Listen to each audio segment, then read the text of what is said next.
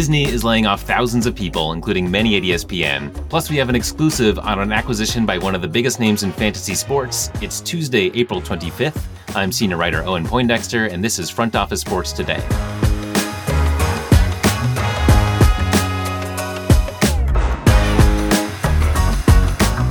ESPN is making some large and painful cuts to its staff. Here to break it down for us is Front Office Sports senior writer Mike McCarthy. Welcome, Mike. Uh, glad to be here, Owen. It's a very sad day at the worldwide leader in sports. Yeah, yeah. So let's get into it. Uh, what do we know about these cuts?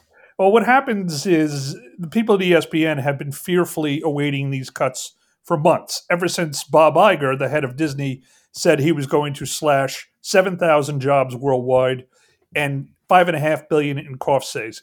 So after months of waiting and hoping that it wouldn't happen, bam, it happened today. 9 a.m. The pink slip started flying at ESPN's campus in Bristol, Connecticut. Uh, my heart goes out to all these people. It's a rough time in the media business. There's a lot of layoffs going on, and it's going to be difficult.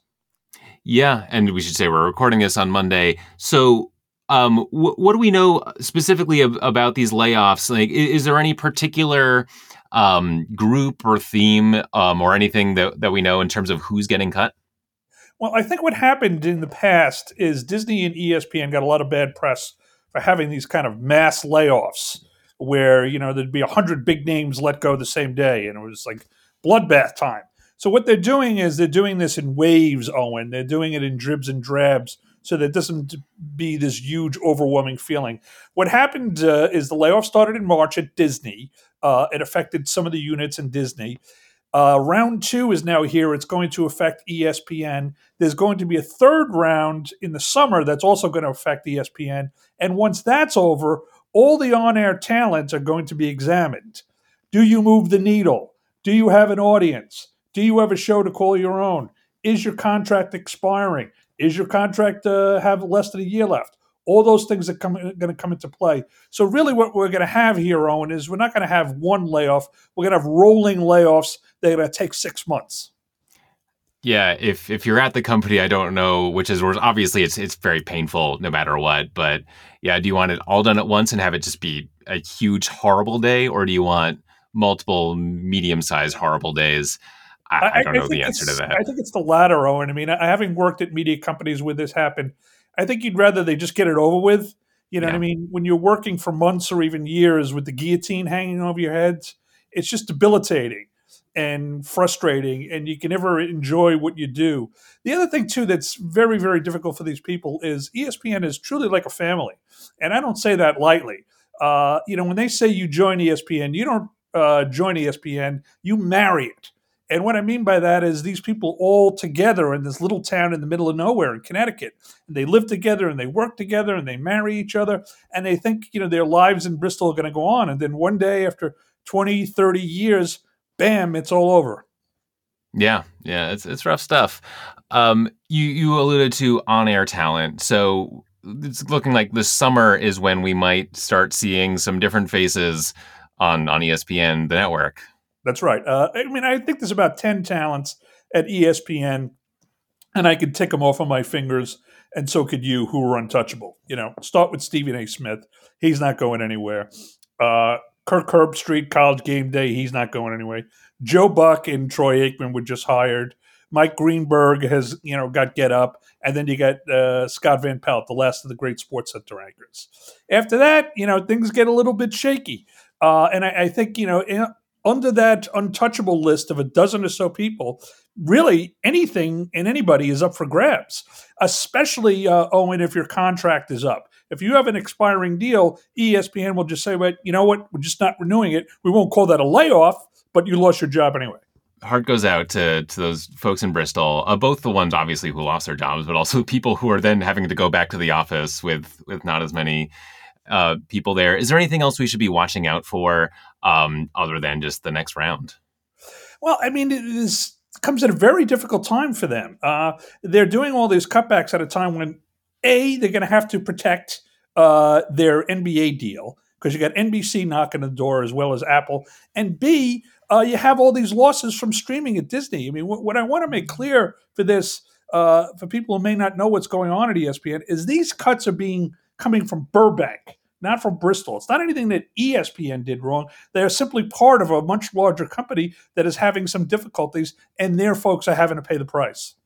Yeah, it is like the the you get a lot of like security and resources when you work for a huge company, and also you get this where it's like, yeah, the theme park division is not doing so well, and so yeah, a bunch of heads have to roll at, at a completely unrelated division. So, which I'm not saying that that's what's going on here, but that's the sort of thing that can happen.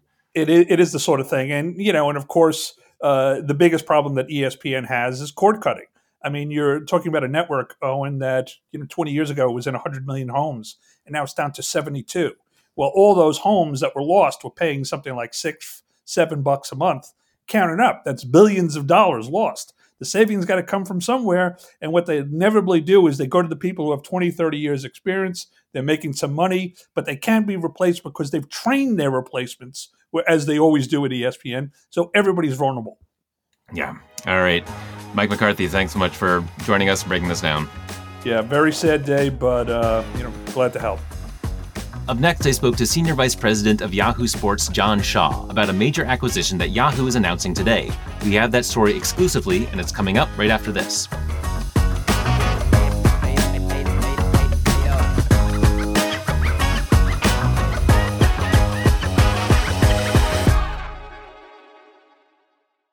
Here's what's trending now. You can defer payments of a full NetSuite implementation for six months. 33,000 companies have already upgraded to NetSuite, gaining visibility and control over their financials, inventory, HR, e commerce, and more.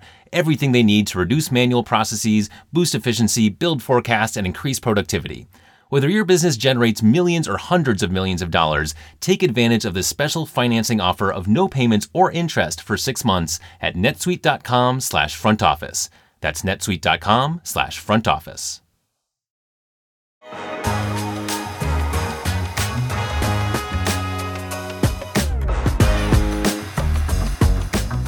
I am joined now by Jon Shaw, Senior Vice President of Yahoo Sports. And uh, welcome, Jon, first of all. Thanks for having us, Owen. And you have an announcement, um, which is actually exclusive to this podcast for now. Uh, so go ahead. What is the news? I do, yes. Uh, Yahoo Sports is announcing today that we have acquired a peer to peer sports betting app named Wagr. Um, they're focused on making gaming social, accessible, um, and really enhancing the betting experience for friends. Um, so we're super excited to bring them on board. Um, and we've got a really good vision together to create and deliver some really interesting fantasy and gaming products going forward. Yeah, and, and talk to me about that. How is is peer to peer betting going to be part of the Yahoo Sports ecosystem? Yeah, it's a great question. Look, um, obviously, this news has just been announced today, and so we've got a lot of integration work ahead of us. Um, but we're super excited to do that. I think we see a lot of synergies between our two companies here. Um, you know, what we were most excited about really is is the shared belief in in the social dynamics in gaming. Um, we obviously all watch sports, we, we follow teams, we follow players, we make predictions, we play fantasy, we do it all alongside our friends, and um, you know that's what Wagr's been all about. They've built a lot of features around community. Um, our fantasy games have obviously always stood for community and, and helping friends maintain those connections with each other. Um, and that's where we really believe that we can create some some real long-standing differentiation um, in in the current products we have and in new ones that we're going to create here peer-to-peer betting so you know betting with with friends with colleagues with whoever that's always been an interesting thing to me just because when sports betting became a thing, you know, like you got DraftKings, FanDuel, these like Mega BetMGM, who Yahoo works with, they're all about um, you make a bet. Your deal is between you and the sports book. They set a line, you know, one side wins, one side loses. And I always thought that the better play in sports betting would be around peer to peer, just because the company doesn't have to worry about setting the line. Um, it's just what two people can agree on. They're just the middleman. Um, I've asked people about that, and they said, "Well, you don't get the same volume for that. You need huge volume to make that work, um, and and it's just that's just too hard." But Yahoo's got some volume. Yeah, for sure. I think that's one thing that obviously gets us excited about this is, you know, we manage one of the largest fantasy platforms um, out there on the internet. We obviously have a great combination of both scale, but also engagement. Um, our fantasy audiences 60% of them come on a daily basis in season to us. They spend 15 to 20 minutes a day inside of our product. They get together and draft for 75 to 90 minutes on average. Um, they absolutely love our product, right? Um, but that combined with the scale, there's really not very many. There might be one other um, platform out there that has the scale and the engagement that can match, um, you know, what we have there. And so some of those volume concerns really aren't the biggest problems for us. Um, I think if you back up and really look at peer to peer and group games and more social oriented formats, they're really meant for a wider sports audience. And I think that's something that is absolutely in our DNA. Um, there's a ton of potential for for fans who might be more intimidated by betting against the house, maybe more comfortable playing with or against their friends. Um, and we see a lot of opportunity there. And uh, I just think that we really want to be at the forefront of offering a wide variety of game formats, whether they be free, paid, or the like, um, that users are going to try and, and, consume around more social. Social. And I understand that a lot of this stuff is still unfolding and is yet to be put out there. But can you say anything about um, what users can expect as um, this software, this app gets integrated into Yahoo Sports? Sure. Um, look, Wagr did a number of, of really good things inside their experience. Um, they obviously were the first social betting app to successfully get licensed in the US as an operator. Um, but if you step away from the thought of them being an operator for a moment and just focused on the two areas that they succeeded really well, one was peer to peer, um, and the other was really ways to play with larger communities or fan bases. Crew to crew um, is, is a word that they've used a lot. Uh, a lot of those features perfect for and can actually really elevate um, other fantasy and paid gaming formats. And so, for the areas that have been really big for them, um, which make natural sense for us and really drive a network effect style product, personalization, right? What sports, what teams, what players are you interested in? That's naturally going to help identify what that potential group for you or community for you to fit into. Two, chat and discussion. Obviously, that makes it much more rich when you have the ability to actually talk to the people you're playing against, especially friends. Um, three, a user experience and um, a user interface that's very community focused, that's meant to connect you to more opportunities to make those predictions and play with your friends. And then lastly, obviously, leaderboards, rewards, um, you know more applied gaming mechanics ways to stay engaged and creating loops that you know can reward users for how they play across your suite of products. And so i think all four of those things naturally match to um, you know the dna and the ethos of what yahoo fantasy is and has been for years. And we're really excited to build around those things as we look to uh, really ideate around and create a handful of, of new gaming formats uh, in the future. Yeah and the community element i think has been something that um, if you're DraftKings or FanDuel, that's maybe not the most natural approach for you. And maybe you just do you know you're, you're the sports betting behemoth. You you want to make a sports bet. Like what are the names you think of? It's probably one of those. Um, and and then there's um, like um, like Penn Entertainment bought Barstool to try to like basically buy a community to um, uh, to integrate into their sports betting world. Uh, Fanatics has their massive database of people who have bought jerseys and hats and things, and they can try to tap into that. And so, but you guys have found, um, it seems, a um, another lane to, to go down here. And of course, it's not, as I said, not sports betting. Technically, it's peer to peer, which you know is unique in a both for regulations and for what you're actually doing. But it is still you're putting money on sports. So um, yeah, it, it's an interesting play, and and I think because guys like you and ESPN uh, have this huge user base of sports fans, and it's like, okay, how do we tap? This is something ESPN's been trying to figure out as well. How do we tap into this in a, the most effective way that doesn't hurt our brand? It doesn't feel like we're just turning into a casino. So this feels like a, a natural extension of your fantasy sports world. Absolutely. And I think if you think back to some of those areas I mentioned that Wagr's fo- was focused on, um, imagine what they can do with the knowledge of, of our users, their their favorite teams, their favorite sports. 20 years of, of fantasy record books and a rich history there. We've got a detailed fantasy social graph of you know where people have played against each other in various formats, um, let alone millions of established friend circles inside of our leagues. That's something that many of the other um, you know, more traditional operators that are doing betting directly um, didn't have when they went to enter the space. Um, and so obviously, um, you know, we're not a sports book and, and that may not be something directly on the horizon for us, but we do believe that um, you know, we're able to really approach things differently here inside the realm of our fantasy games and our suite of existing products, both free and paid. And we've alluded to the regulatory end of this.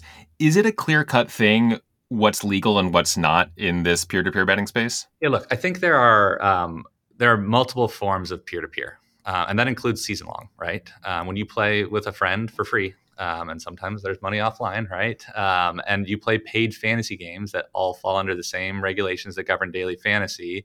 Um, there are various forms of peer to peer. Obviously, there's also a lot of products that kind of push the envelope, um, and we work extremely closely with regulators across paid fantasy um, and as a licensed affiliate, we have a sportsbook partner. Um, to ensure we're always in compliance. Um, I think there's obviously lots of room for evolution, and things are going to change over the coming years. Um, but for now, obviously, we're focused on, um, you know, being compliant and and seeing where um, where things go. And there's a variety of formats of peer to peer for us to to focus on. And just to wrap us up here, um, as you think about this acquisition and also just the future of Yahoo Sports, what what are you excited about through this year? Let's say. Yeah, absolutely. Look, there's a handful of things on the core side. We're focused on solidifying really our editorial and original voice. Number of writers we brought in, we're excited by. Um, the picks games that we offer, uh, you know, very undervalued, and these communities come back and return to play with us year over year. There's huge proof points there that tie naturally to. Um, you know our mission of, of really offering best in class sports content utility and, and notably gaming products all of which we intend to grow um, uh, you know, at the end of the day, we continue to have a really strong emphasis on keeping friends together um, and obviously covering stories that really matter to those fans too. And so I believe that, you know, Wagr is a, is a great extension of, of that mission. And um, we're super excited to see what kind of new products and features we can roll out that drive huge engagement across the audience that we have. All right. Jon Shaw, thanks for bringing the news and joining us on the show. Thanks for having us on. Appreciate it. That's it for today. Don't look now, but the Knicks are on the verge of winning a playoff series. I think that by itself is worth a parade in New York. Thanks for listening. Shoot us a rating or review on Apple, Spotify, wherever you're listening. Thanks for tuning in, and we will see you tomorrow.